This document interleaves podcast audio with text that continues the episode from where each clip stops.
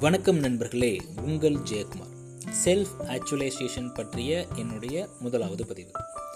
Self ஆக்சுவலைசேஷன்னு சொன்னதும் எனக்கு Maslow's hierarchy of needs theory தாங்க ஞாபகத்துக்கு வருது. இது ஒரு சைக்காலஜிக்கல் தியரி இதை கண்டுபிடிச்சது ஆப்ரஹாம் ஹெரால்ட் மேஸ்லோன்னு சொல்லக்கூடிய அமெரிக்கன் சைக்காலஜிஸ்ட் தான் இதை பற்றி ஃபஸ்ட்டு ஃபஸ்ட்டு கண்டுபிடிச்சிருக்காரு. இவர் வந்து நைன்டீன் எயிட்லேருந்து நைன்டி செவன்ட்டி வரைக்கும் வாழ்ந்திருக்காரு. இவர் வந்து பிரமிடு மாதிரியான ஒரு ஹைரார்கி தியரியை டிசைன் பண்ணியிருக்காரு. அதில் மொத்தம் அஞ்சு லெவல் இருக்குங்க. அது என்ன அஞ்சு லெவல் ஃபஸ்ட்டு ஒன் பார்த்தீங்க அப்படின்னா physical needs second level safety needs third level பார்த்தீங்க அப்படின்னா belongingness and love needs fourth one self esteem needs அஞ்சாவது அதான் கடைசி. அஞ்சாவது லெவல் பார்த்தீங்க அப்படின்னா செல்ஃப் ஆக்சுவலைசேஷன் நீட்ஸ் இதை வந்து இந்த அஞ்சு லெவலையும் இவர் வந்து மூணாக பிரிக்கிறாரு. லெவல் ஒன் அண்ட் டூவை பேசிக் நீட்ஸ்னும் லெவல் தேர்ட் அண்ட் ஃபோர்த்தை சைக்கலாஜிக்கல் நீட்ஸ்னும் லாஸ்ட் லெவல் ஃபிஃப்த் லெவலை செல்ஃப் ஃபுல்ஃபில்மெண்ட் நீட்ஸ்னும் பிரிக்கிறார்.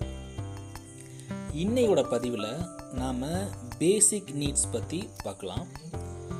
நம்மக்கிட்ட உங்களுடைய அடிப்படை தேவைகள் அதாவது பேசிக் நீட்ஸ் என்னென்னு கேட்டோம் அப்படின்னா கண்ணை மூடிட்டு என்ன சொல்லுவோம் உணவு உடை இருப்பிடம் சொல்லுவோம்.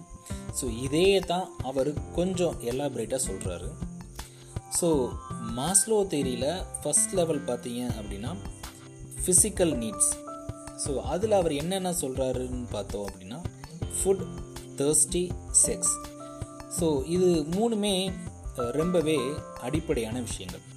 ஸோ உணவு. பசிக்குது அப்படின்னா அவனாக சாப்பிட்டுக்குவான். தேர்ஸ்டி தாகமாக இருக்குது அப்படின்னா அவனாக தண்ணி குடிச்சுக்குவான். செக்ஸ் அவனே அந்த விஷயத்த பண்ணிக்குவான். யார்கிட்டையும் உதவிலாம் கேட்க மாட்டான். ஸோ இந்த மூணு விஷயங்களுமே அவனுக்கு எப்படி பண்ணணும் அப்படின்றத யாருமே கற்றுக் கொடுக்கணும் அவசியம் இல்லை. அவனே அந்த விஷயத்தை சுயமாக பண்ணிக்குவான். ஸோ அவனுடைய அவனுக்கு எப்போல்லாம் தேவைகள் இருக்கோ அப்போல்லாம் இந்த மூணு விஷயங்களும் அவனால் சுலபமாக பண்ணிட முடியும். ஸோ அதனால தான் இந்த விஷயங்களை அவர் பேஸில் வச்சுருக்காரு.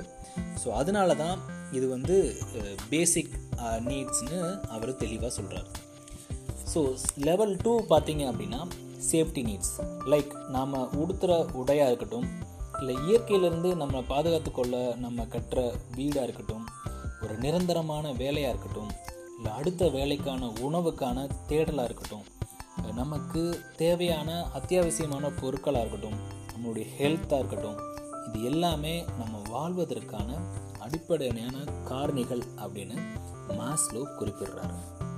ஸோ இந்த பூமியில் பிறந்த எல்லாருக்குமே இந்த ஃபிசிக்கல் அண்ட் சேஃப்டி நீட்ஸ்னு சொல்லக்கூடிய இந்த பேசிக் நீட்ஸ் கண்டிப்பாக இருந்தே ஆகணுங்க.